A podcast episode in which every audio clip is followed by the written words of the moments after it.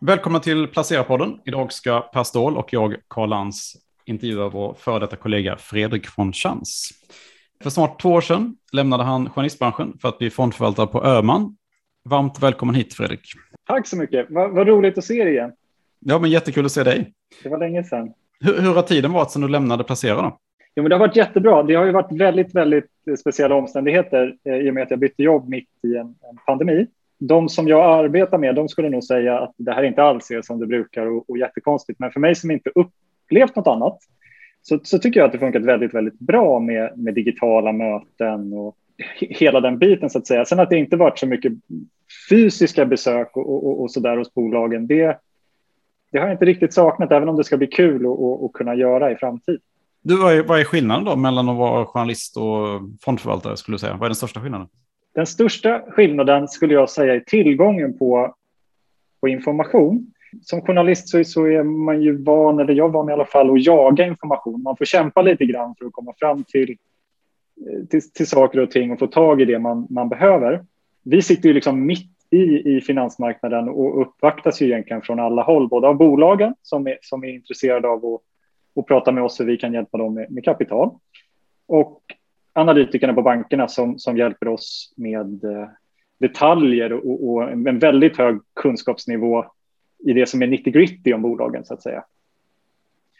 Så, att, så att uppgiften sen i slutändan den, den blir ju snarlik att, att, processa all den här informationen och, och formulera en, en, egen åsikt och agera på den. När, när eh, en journalist eller en, en aktieskribent skriver en, en, en text och, och, det mynnar ut i en köp eller sälj så så mynnar det här ut i, i en, eh, ett köp eller ett sälj av en aktie istället.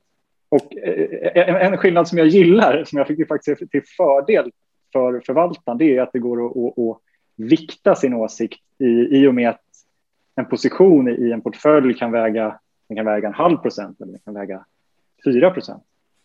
Eh, när man skriver så blir det ju lite binärt. Det blir köp eller sälj, lite oavsett storleken på bolag och hur stor conviction man har. Så att eh, det är någonting som jag tycker om i, i den här världen, att det går att, att vikta upp och vikta ner sina, sina, sina åsikter, eller som man ska säga, bets. Eh, men kan inte det vara ett problem också? Jo, och den absolut största utmaningen när man sitter mitt i all information på det här sättet tycker jag är att inte agera. För du måste ju ständigt hela tiden jaga alternativa investeringar och, och, och någonstans bänka det du redan äger mot andra möjligheter. Men det är sällan en bra idé att hoppa liksom från tuva till tuva. För det kommer så mycket nya idéer hela tiden på oss. Och, och, det är nya bolag som ska till börsen och det är kanske någon analytiker som, som vill pitcha ett jättebra case. Och så ställs man då inför, ska jag sälja det vi äger och byta till, till det för att det också känns bra? Eller ska vi vara trygga i det vi redan sitter på och, och, och ge det bolaget chansen att faktiskt leverera? För det, det går ju sällan så snabbt ut i verkligheten som vi vill att det ska göra på finansmarknaden. Så ett kvartal är ganska kort tid i ett bolag. Men väldigt lång tid om man följer eh, nyhetsflöden och, aktiekurser på daglig basis. Jo, du har stängningskurser på... ja, jag förstår det. Och du har stängningskurser på fonden varje dag också. Du, du får liksom ett litet kvitto hur, Ja, det, det är en, en, stress då som, som kommer med att jämföras med ett, eh, ett index eller bänkas mot ett index. Att man måste vara beredd att göra avvikelser från det för att skapa överavkastning.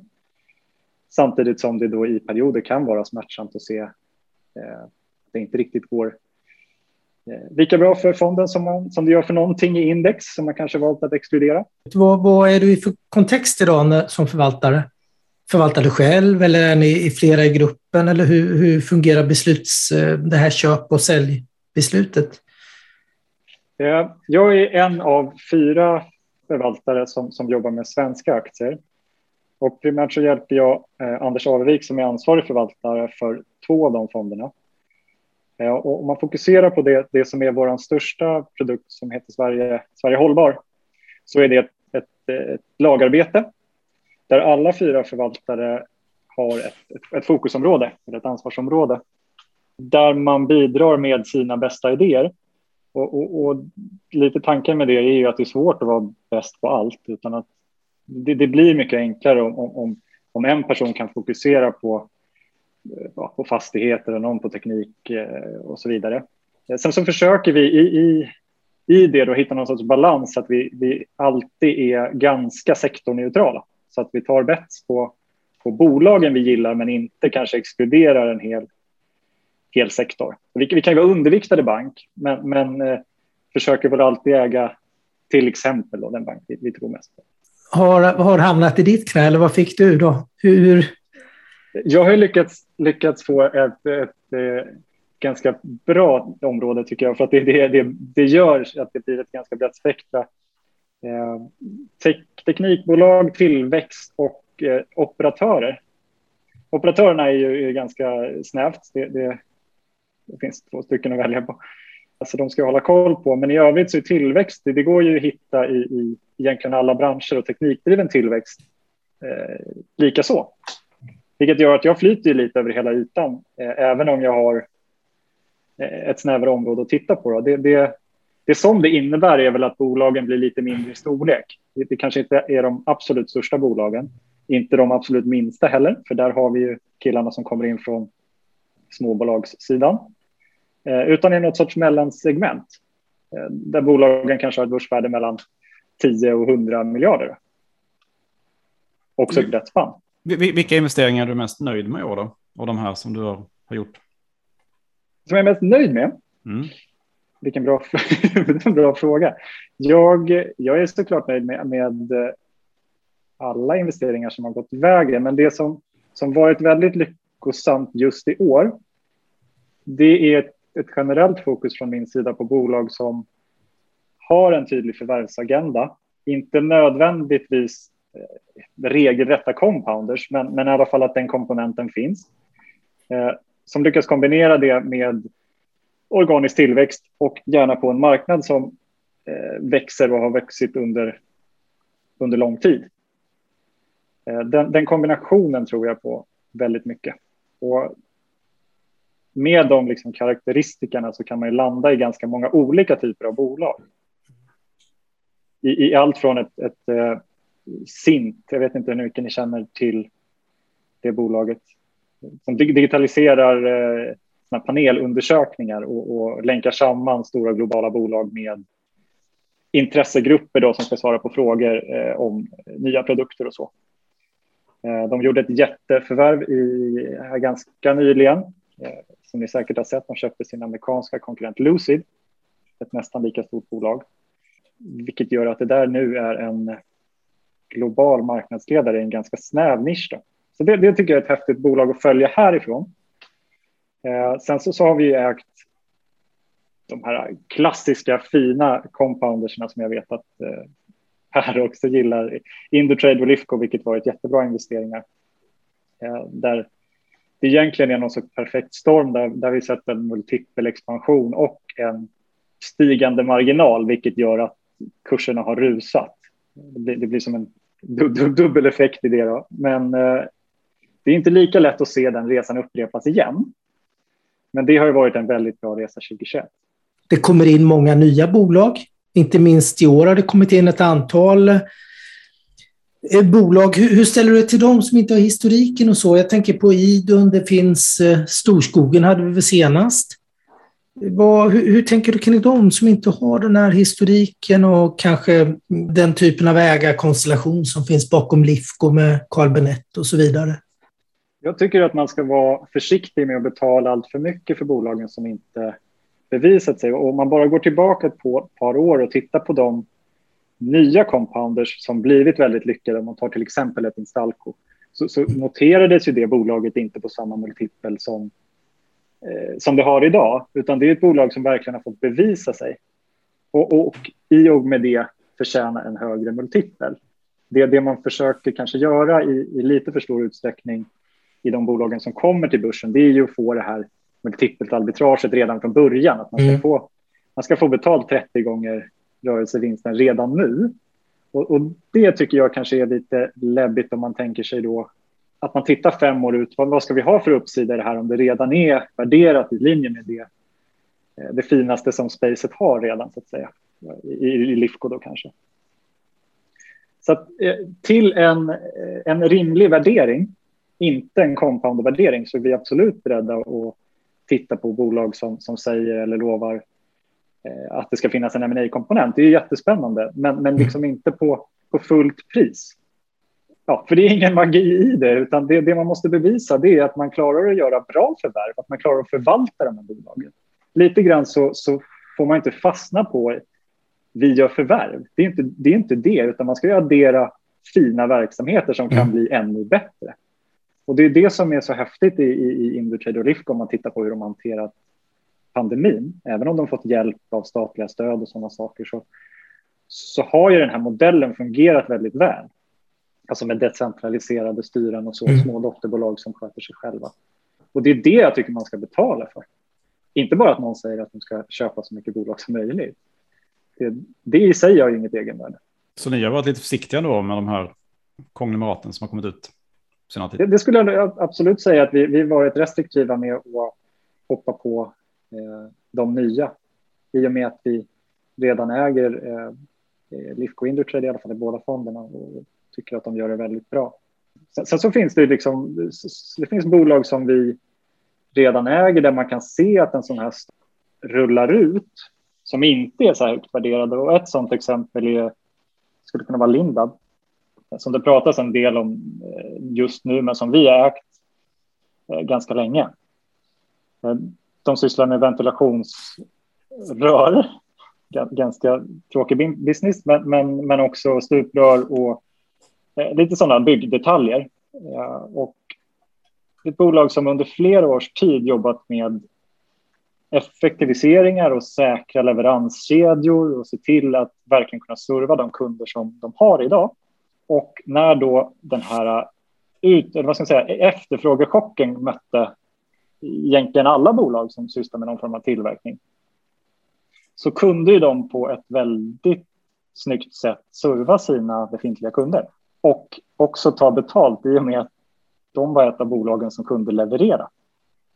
Så att i en miljö där andra går på knäna och kanske inte klarar att, att, att möta efterfrågan lika väl så, så har har Lindab kunnat skjuta kostnader på sina kunder för att de eh, är beredda att betala för att få leverans och också levererat på, på full volym i princip. Så att de, de lyckas ju verkligen bevisa att det här fungerar då och har gynnats snarare än något annat av, av svårigheterna som vi ser.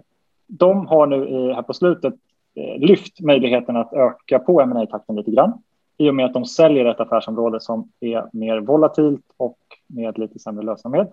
Och det här bolaget är inte alls lika högt prissatt som, som eh, serieförvärvarna, men med en förväntad tillväxt som, som är nästan lika hög och numera hyggliga, hyggliga marginaler. Typ 15 procent ebit-marginal. Aktien är upp 30 procent per månad. Mm. Det är på den här nyheten då kan man säga.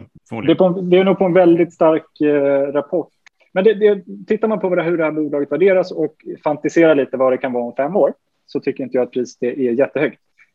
Sen så får man ju självklart vara, vara försiktig och hur man tajmar, tajmar sina investeringar eh, när, när det har gått så snabbt uppåt. Det, mm. det hör, till, hör till vett. var, var hittar du mest spännande nu då? Vad letar du mest? Vilken typ av tillväxt vill du ha? Du har pratat förvärvstillväxt nu och någon form av strukturell underliggande tillväxt samt i kombination med kanske sweet spoten. Var, var letar du? Var, var kittlar det lite nu? Jag, jag, jag är ju mina gamla vanor trogna och eh, tycker väldigt mycket om mjukvarubolag och, och, och SaaS-bolag som vi pratat mycket om när vi var kollegor. Eh, och, och ett, ett väldigt fint svenskt exempel tycker jag är Fort, Fortnox som redovisningsbolaget Fortnox, mm. som, som i, i, från början är en, en bokföringsprogramvara som man abonnerar på för en väldigt liten peng.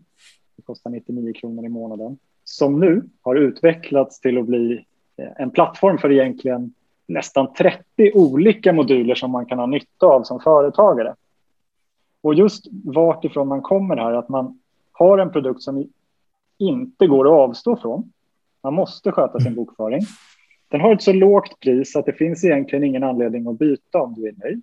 Och det är det viktigaste. Du måste hålla koll på din bokföring. Det går liksom inte att komma undan. Det kommer en massa nya eh, häftiga startups som, som pratar om att de ska göra det här bättre. Men Fortnox har gjort det här i, i, i, mer än tio år. De har en hög lönsamhet. De kommer finnas om 15 år. Ett bolag som, som blöder pengar men som kanske har en, en, en häftig idé om hur man ska sköta sin bokföring. Jag skulle inte våga lägga mina, eh, mitt bolags eh, räkenskaper där då, för det finns ju en risk att man, man inte kommer kunna fortsätta med samma, samma program eh, så länge som man före, företar sig att driva det här företaget.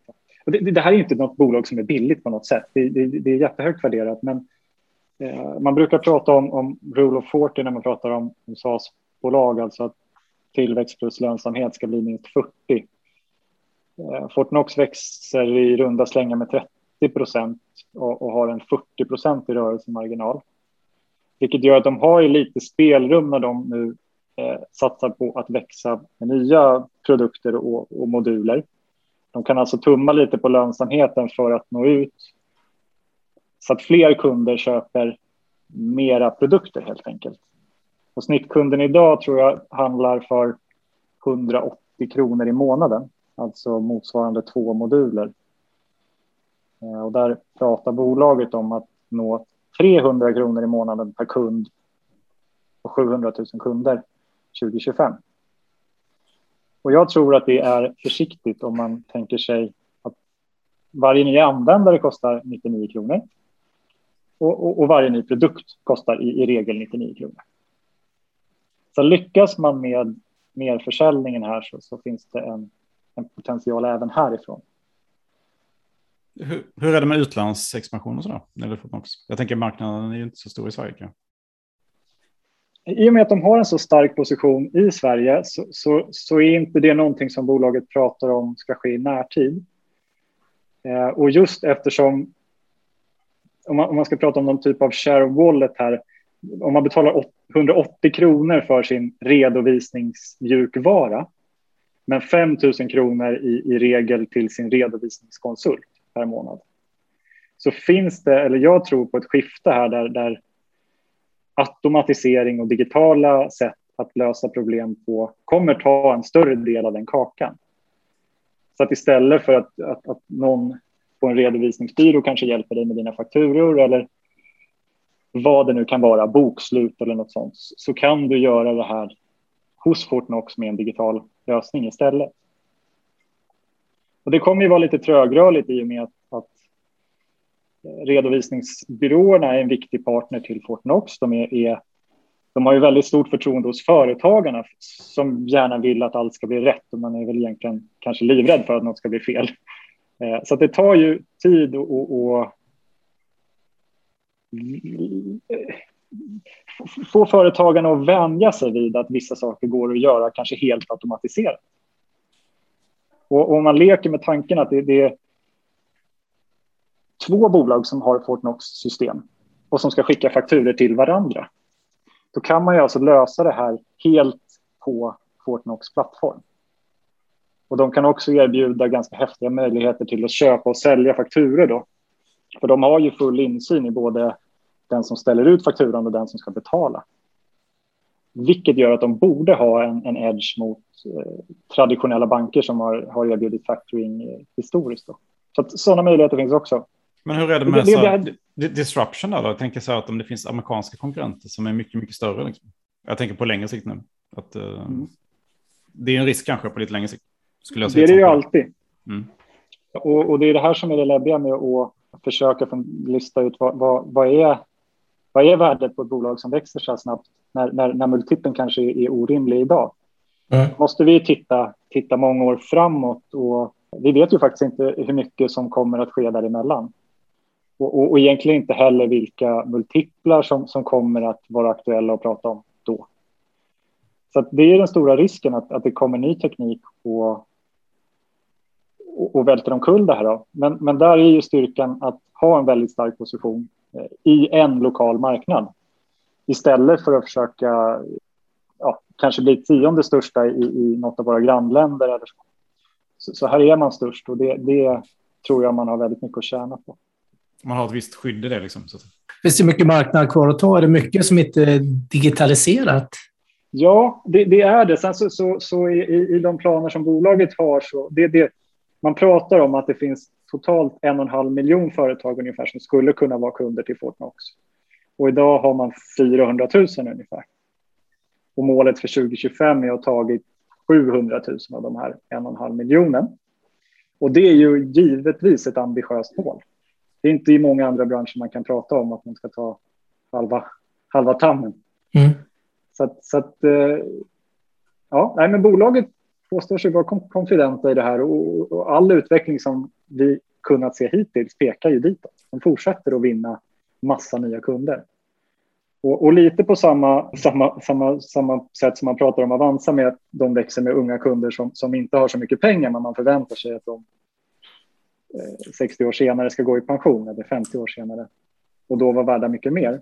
Så växer ju Fortnox med små nystartade bolag i, i första hand. Och det är bolag som blir större. Så att när man vinner en kund för 99 kronor så, så är sannolikheten att, att i alla fall några av de bolagen per automatik blir 300 kronor per månads kunder. Bara genom att de växer lite och behöver en till ekonomiassistent och till inlogg. Till.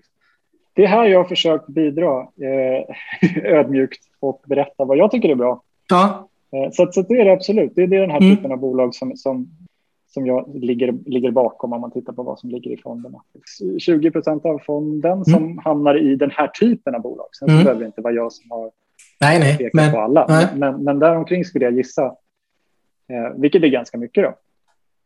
Hur ställer du dig till RPO? Hur ställer ni er till RPO i största allmänhet? Eh, ja, min policy är, och, och fördelen med att vi är fyra i teamet, det är ju att vi kan ta väldigt mycket möten. Och jag tror på att göra det. Det finns, finns ju andra som resonerar på andra sätt, att man bara ska välja att prata med dem som man verkligen brinner för. Eh, men, jag tror att i det så riskerar man att gå bort sig lite eller, eller falla på, på sina egna fördomar så att säga. Så att vi försöker att, att eh, träffa och prata med, med alla bolag som eh, bjuder upp till dans eller frågar oss om, om audiens. Då. Eh, sen så är det ju färre som, som, som i slutändan att det, det minnar ut att vi faktiskt investerar. Då. Men då har vi i alla fall lyssnat på dem och det är inte så att bara för att det inte passar oss vid, vid, en, vid ett noteringstillfälle att det inte mm. kan vara någonting som vi återkommer till snart efter att det noteras eller långt efter att det noteras.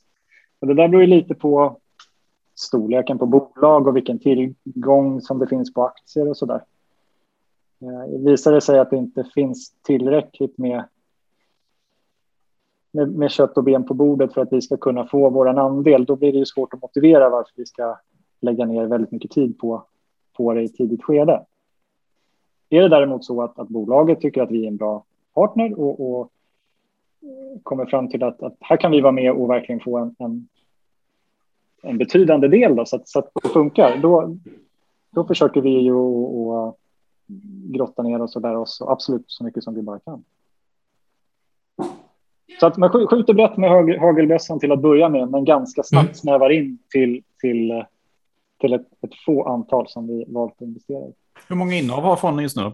Om, om, om vi håller oss till den breda Sverigefonden så, så är det ungefär 60, 60 bolag. Den andra fonden som jag är med och förvaltar, Sverige Fokus, har alltid 20 innehav, eller maximalt 20 innehav. Och det är en specialfond som, där, där blir det ju att ett bolag ersätter ett annat vilket är en, en, en lite mer risk, riskfylld produkt. Då. Eh, kanske, kanske, ja. Den passar, passar många men inte alla. Medan hållbar är en, en vanlig. Och, och, och, det är ungefär där ni brukar ligga, så att säga, runt 60, 60 innehav i den här breda fonden? Ja, jag, jag, tror att det är ganska vettig nivå att ligga på. Har man färre innehav än så, så riskerar man att då måste du börja välja bort så mycket att det finns en risk att du får någonting emot dig lite grann i onödan om man säger. Om man bara skulle haft 40 innehav till exempel, eller mindre än så. Och, och, så har du dina absolut 40 bästa case, men så, så händer det något i en sektor, till exempel alla fastighetsbolagen börjar gå väldigt bra. Då, då kan det ju finnas en fördel i att kunna täcka upp där då. Eh, och att det finns rum för det utan att du behöver putta ut dina egna favoriter. Hur jobbar ni med viktningarna? För det måste ju skilja en hel del. Ja, men det, det som jag tycker är väldigt kul om man tittar på det här året som jag har varit med eh, och Eh, det som skett, att, att fonden faktiskt breddats då, så att det ska gå att äga lite fler aktier, det är just att det, det mellanspannet med positioner i storlek kanske 2% ner till en halv procent, vilket är absolut minimum.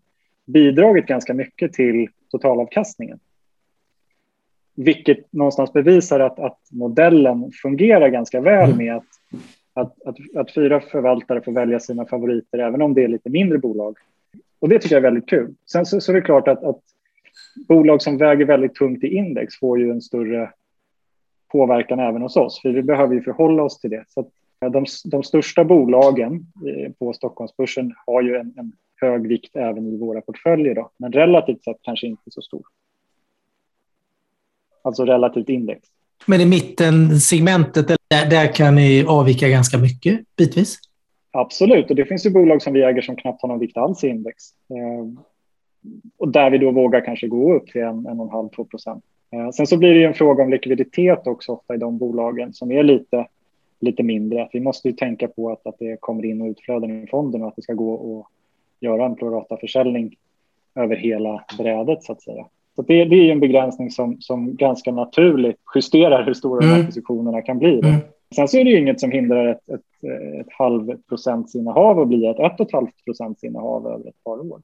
Du, hur är det med ESG förresten? Är det ofta det bolag faller bort på grund av det? Ja, jag, jag, tror att vi, vi har ganska snäva ESG-kriterier. Framförallt så eh, det här med att välja bort, det var ju liksom så allting började. Nu så har ju utvecklingen mm. gått så pass långt att, att nu pratar man om att påverka och titta på bolag som kanske gör världen bättre. Mm. Eh, och det är väl där som, som vi försöker eh, göra störst nytta. Vi har ju exkluderat det som de flesta exkluderar i, i vapen och porr och olja och så vidare. Det, det har ju någonstans blivit hygienfaktor att göra så. Sen så har vi ett dedikerat ESG-team som jobbar med att påverka de bolag vi äger och, och, och i möjligaste mån säkerställa att de framför allt sköter en rapportering som gör att vi kan följa hur det går för dem. För det är väldigt lätt att säga att man tänker på miljön och, och vi gör vårt bästa och så där. Men jag uppskattar när det blir väldigt konkret. För att göra det väldigt enkelt om du ska investera i en budbilsfirma och de har 90 procent dieseldrivna bilar. Då är det ju en väldigt enkel sak att mäta den utvecklingen om de lovar att gå på, på el till exempel eller någonting annat som är mer miljövänligt. Så att ju mer bolagen kan konkretisera det de vill göra, antingen i att leverera produkter som gör världen till en bättre plats eller i att förbättra sin, sin egen footprint då, eller minska, desto bättre tycker vi att det är. Hur ser du på marknaden framöver? Vi har haft en ganska stark uppgång i år. Och nästa år. Ja. Eh, och, och, och, jag tycker att det, det som vi har sett i rapportperioden är generellt sett ganska starkt. Men att vi gått in i rapporterna med aktierna har rusat egentligen in i rapporterna och, och estimaten har också rusat in i rapporterna lite grann. Så det är inte alla bolag som kanske överraskat eh, positivt. Men det är fortfarande så att man pratar om, om väsentligt högre vinster 2021, 2022 och 2023. Så det tycker jag är positivt. Sen så är det ju inte alltid att det där stämmer. Eh, det, det, det är prognoser och, och, alltid någonstans så, så går de fel. Det som jag tycker är lite läbbigt, det är att marknaden är väldigt volatil. Det är ett enormt risktagande, tycker jag, på sina håll. Och det är inte, eller hör inte till vanligheterna att, att stora bolag stiger och faller med 10, 15, 20 procent på, på en kvartalsrapport. Eh, och, och, lite grann har det blivit en väckarklocka för mig att information som jag trott var känd information Alltså kanske lite grann det här med flaskhalsar och stigande frakter och sådana saker som bolagen pratat om väldigt länge. Fått ganska stor effekt kursmässigt på rapporterna. Trots att det, det någonstans borde vara varit diskonterat om, om marknaden varit effektiv. Så, att säga. Ja, så det är ett litet uppvaknande från mig och volatilitet generellt sett hög, hög riskvilja är ju någonstans en, en, en liten varning i alla fall. Eh, om att, att det är väldigt bubbligt eller hett där ute just nu. Sen så behöver inte det betyda att, att eh, den här uppgångsviten som vi har sett i slut. Men att det i alla fall kanske kommer en liten en litet backslash eller backlash på det.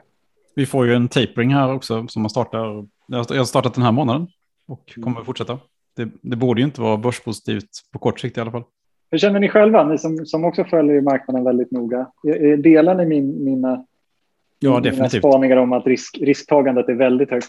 Definitivt, och särskilt om man kollar på, jag menar, alltså krypt, till exempel kryptomarknaden, liksom, hur den har gått senaste månaden här.